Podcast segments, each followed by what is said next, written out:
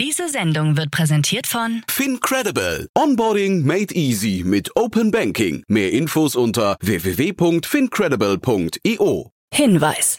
Startup Insider übernimmt keinerlei Haftung für die Richtigkeit börsenrelevanter und unternehmensbezogener Daten.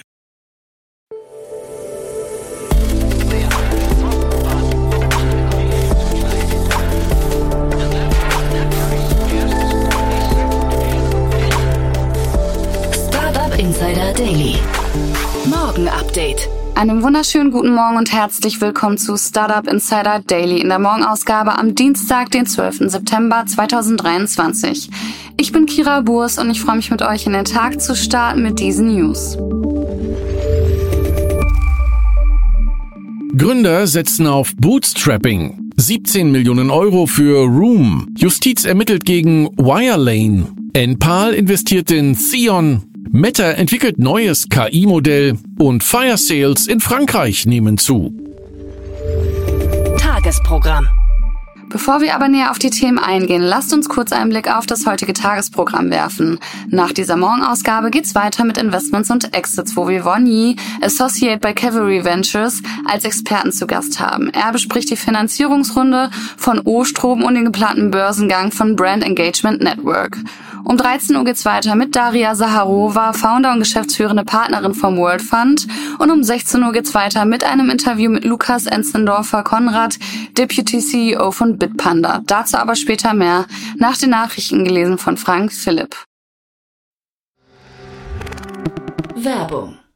Hi, hier ist Nina, Content Managerin bei Startup Insider. Suchst du deine nächste große berufliche Herausforderung? Dann melde dich bei uns. Wir suchen aktiv nach neuen Teammitgliedern, die Startup Insider zum führenden Informationsmedium der deutschsprachigen Startup-Szene machen wollen. Aktuell suchen wir Sales Manager, Customer Success Manager, Finanzmanager sowie Werkstudenten in den Bereichen Sales, Product und Content. Aber auch wenn keine passende Stelle dabei ist, melde dich trotzdem bei uns. Wir suchen immer nach leidenschaftlichen Menschen, die mit Startup Insider Großes bewegen wollen. Also, um mehr zu erfahren und dich zu bewerben, geh jetzt ganz einfach auf startupinsider.de/slash insider. Startup Insider Daily. Nachrichten. Gründer setzen auf Bootstrapping. Immer mehr Startup-Gründer in Deutschland ergreifen die Initiative und setzen eigene finanzielle Mittel ein. Zu diesem Ergebnis kommt eine Analyse von PitchBook und Dealroom. Der Bootstrapping-Trend wird als Reaktion auf die Zurückhaltung von Risikokapitalgebern gewertet. Die Zahl der Seed-Runden, bei denen Startups Risikokapital von Investoren erhalten, ist im ersten Halbjahr im Vergleich zu den ersten sechs Monaten davor um sechs Prozent gesunken. Trotzdem stieg die Zahl der Unternehmensgründungen im gleichen Zeitraum um mehr als 16 Prozent. Das sind die erfolgreichsten, sagt Johannes Borries vom Risikokapitalgeber UVC Partners in München. Selbstfinanzierte Unternehmen würden sich in der Regel stärker darauf konzentrieren, zuerst die Wünsche der Kunden und nicht der Investoren zu erfüllen.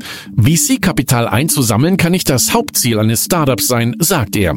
Einige bekannte deutsche Startups wie Celonis, Workwise und Signavio sowie internationale Erfolgsgeschichten wie Gymshark aus Großbritannien haben Bootstrapping erfolgreich eingesetzt.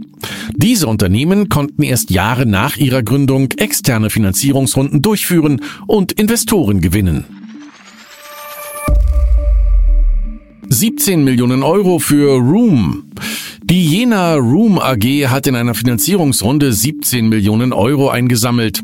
Marondo Capital und der Technologie-Gründerfonds Sachsen sind als neue Investoren eingestiegen. Bestehende Investoren wie die BMT und andere haben sich erneut beteiligt. Die 2016 gegründete Room AG hat sich auf die Erstellung von 3D-Inhalten und digitalen Erlebnissen in Augmented und Virtual Reality spezialisiert. Zu den Kunden zählen unter anderem die Deutsche Telekom, BMW, Zeiss, Porter und Bosch. Room hat nach eigenen Angaben mehr als 6 Millionen Nutzer in über 120 Ländern. Das Investment unterstreicht unseren Anspruch, die führende Metaverse-Plattform für Unternehmen jeder Größe zu werden, sagt Hans Elstner, Gründer und CEO.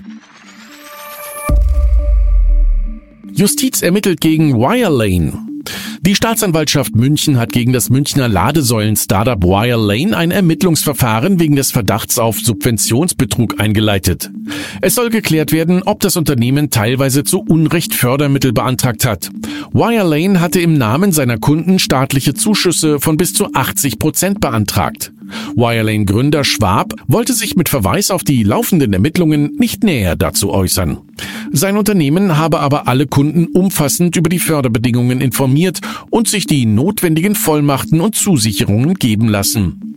Nach Angaben der Behörden haben einige Kunden jedoch möglicherweise unvollständige oder falsche Angaben gemacht. Enpal investiert in Theon.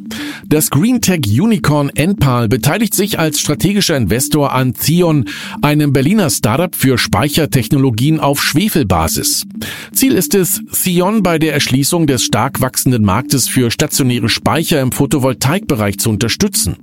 Das Startup hatte erst kürzlich von der Bundesagentur für Sprunginnovationen den Zuschlag für ein Evaluierungsprojekt zur Erforschung von Natrium-Schwefel-basierten Zellchemien erhalten. Für Enpal ist diese Investition entscheidend, um sich frühzeitig den Zugang zu einer innovativen Batterietechnologie zu sichern und zeigt unser langfristiges Engagement bei Zion, sagt Henning Rath, Chief Supply Chain Officer bei Enpal. Meta entwickelt neues KI-Modell. Berichten zufolge arbeitet der Facebook-Konzern Meta an einem neuen Hochleistungs-KI-Modell, das mit OpenAIs GPT-4 konkurrieren soll. Dieses könnte kostenlos zur Verfügung gestellt werden, heißt es. Das in Entwicklung befindliche KI-Modell soll anspruchsvolle Texte, Analysen und andere Ergebnisse produzieren. Das Training könnte Anfang 2024 beginnen. Im Vergleich zu Metas Open Source KI-Sprachmodell Llama 2, das im Juli auf den Markt kam, soll es um ein Vielfaches leistungsfähiger sein. Meta wollte die Berichte nicht kommentieren. Deutsche Kreditwirtschaft kritisiert digitalen Euro. Die deutsche Kreditwirtschaft hat in einem Positionspapier erhebliche Bedenken gegen den von der Europäischen Zentralbank geplanten digitalen Euro geäußert. Die EZB wolle den digitalen Euro nur als Zahlungsmittel, nicht aber als Zahlungssystem ausgeben. Wäre der digitale Euro ähnlich wie Bargeld ausgestaltet, würde er die Unterstützung der deutschen Kreditwirtschaft finden. Es wird betont, dass zwar die Ausgabe von Geld in Verantwortung der Zentralbank liege, die Entwicklung von Zahlungssystemen aber in der Verantwortung der Kreditwirtschaft verbleiben sollte. Darüber hinaus betont die deutsche Kreditwirtschaft die Notwendigkeit einer rechtssicheren, niedrigen, dreistelligen Obergrenze für das Halten der digitalen Währung. Zudem sollte eine Verzinsung verboten werden.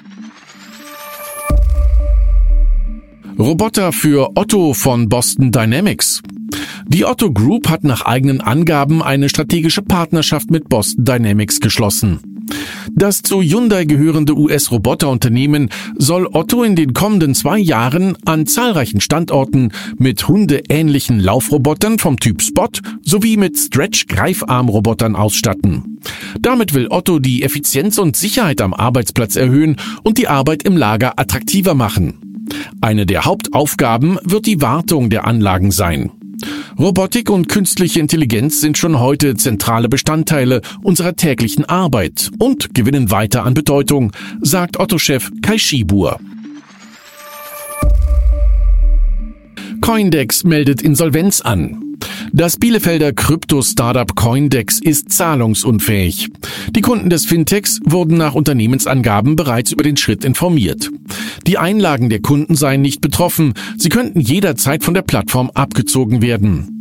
Coindex hat nach eigenen Angaben bei der Suche nach neuen strategischen Partnern Rückschläge erlitten. Laut dem vorläufigen Insolvenzverwalter Mike Westkamp sei es nun das Ziel, das Unternehmen zu erhalten. Coindex wurde Ende 2018 von Sergio Martins Pereira und Kai H. Kuljurgis gegründet, um das ETF-Prinzip in die Kryptowelt zu bringen. Zu den bisherigen Investoren von Coindex gehören unter anderem Bitcoin.de Gründer Oliver Flasskemper und Investoren der Crowd-Plattform Companisto. Instacart-Bewertung bis 9,3 Milliarden US-Dollar. Der Online-Lebensmittellieferant Instacart strebt bei seinem bevorstehenden Börsengang eine Bewertung von bis zu 9,3 Milliarden US-Dollar an.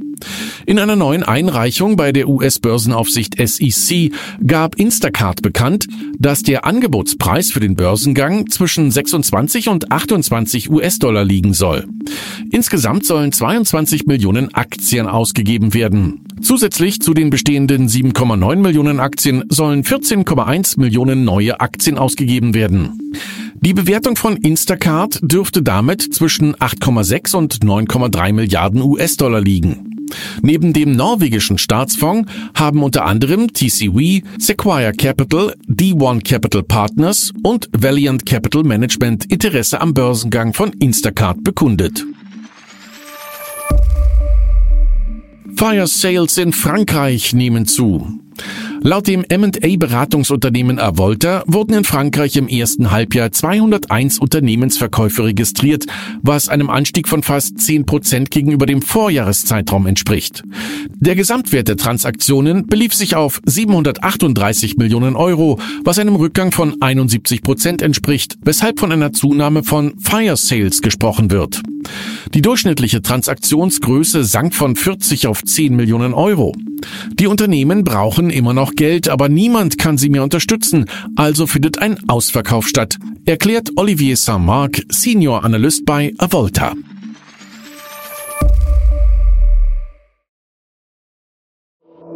Startup Insider Daily. Kurznachrichten. Sony hat das Programm Aibo Forster Parent eingeführt, das es Besitzern ermöglicht, ihre alten Aibo Roboterhunde an medizinische Einrichtungen und Pflegeheime zu spenden. Das Ziel ist es, diesen Robotern ein zweites Zuhause zu geben, indem sie emotionale Unterstützung bieten können, während gleichzeitig die Nachhaltigkeit gefördert und elektronischer Abfall reduziert wird. Eine neue WhatsApp-Beta-Version deutet darauf hin, dass Meta sich auf die Einhaltung des Digital Markets Act der EU vorbereitet, der bis März 2024 die Kompatibilität von Chatnachrichten mit anderen Diensten erfordert. Die Europäische Kommission hat bestätigt, dass WhatsApp-Eigentümer Meta als Gatekeeper gemäß dem Digital Markets Act eingestuft wird. Das Self-Driving-Unternehmen Conigital aus Birmingham hat in einer erweiterten Series A Finanzierungsrunde 500 Millionen britische Pfund erhalten. Die Investition kombiniert Eigen- und Fremdkapital und ist das Ergebnis einer strategischen Partnerschaft mit einer globalen Private Equity Infrastrukturgesellschaft. Conigital wird damit zum bestfinanzierten Startup für fahrerlose Fahrzeuge in Europa. Corpus, das sächsische Unternehmen hinter der Plattform Tokenize IT, hat eine Finanzierungsrunde in Höhe von 2 Millionen Euro abgeschlossen. Investoren sind der Hightech-Gründerfonds W3 Fund und Seed und Speed Ventures sowie mehrere Business Angels. Über Tokenize IT bietet das von Christopher Jentsch gegründete Startup Unternehmensfinanzierung und Mitarbeiterbeteiligung über die Blockchain-Technologie an. Die Nasdaq hat die Genehmigung der SEC erhalten, den ersten KI-gesteuerten Order-Typ namens Dynamic Midpoint Extended Life Order einzuführen, der in Millisekunden operiert und eine schnellere Ausführung von Aufträgen ermöglicht. Dieser KI-getriebene Order-Typ passt sich dynamisch an die Marktbedingungen an und hat während Tests eine erhöhte Ausführungsrate und eine reduzierte Marktauswirkung gezeigt. Und das waren die Startup Insider Daily Nachrichten für Dienstag, den 12. September 2023. Startup Insider Daily Nachrichten. Die tägliche Auswahl an Neuigkeiten aus der Technologie- und Startup-Szene. Das waren die Nachrichten des Tages, moderiert von Frank. Und jetzt zu unserem Tagesprogramm für heute. In der nächsten Folge kommt wie immer die Rubrik Investments und Exits. Dort begrüßen wir heute Von Yi. Er ist Associate bei Cavalry Ventures und er bespricht die Finanzierungsrunde von Ostrom und bespricht den geplanten Börsengang von Brand Engagement Network. Ostrom ist ein Berliner Unternehmen, welches 7,5 Millionen Euro erhalten haben. Und dies bringt die Series A Finanzierungsrunde auf insgesamt 16,8 Millionen Euro. Brand Engagement Network plant einen Börsengang über einen Spec-Deal und wird mit 358 Millionen US-Dollar bewertet. Es bietet KI-gesteuerte Technologie für Unternehmen an und wird von der Nasdaq unter dem Kürzel BNAI notiert sein. Spannende Analysen dazu gibt's dann in der Podcast-Folge nach dieser Folge. In der Mittagsfolge sprechen wir heute mit Daria Saharova, Founder und geschäftsführende Partnerin vom World Fund. Der europäische Climate Tech VC Fonds investiert von der Seed bis zur Series B Phase in Startups, die zur Lösung der Klimakrise beitragen. Und nun haben sie über 50 Millionen Euro eingesammelt. Mehr dazu gibt's dann um 13 Uhr. In der Nachmittagsfolge begrüßen wir heute Lukas Enzersdorfer Konrad, Deputy CEO von Bitpanda. Die österreichische Handelsplattform ermöglicht einen einfachen Vermögensaufbau durch die Investition in unter anderem Kryptowährungen. Mittlerweile hat das Fintech bereits eine Million Kundinnen und Kunden in Deutschland gewonnen und das ist auch der Aufhänger für das Interview. Also bleibt gespannt und schaltet um 16 Uhr mal rein.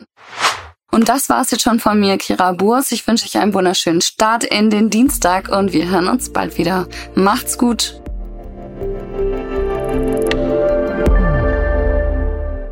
Diese Sendung wurde präsentiert von Fincredible. Onboarding made easy mit Open Banking. Mehr Infos unter www.fincredible.io.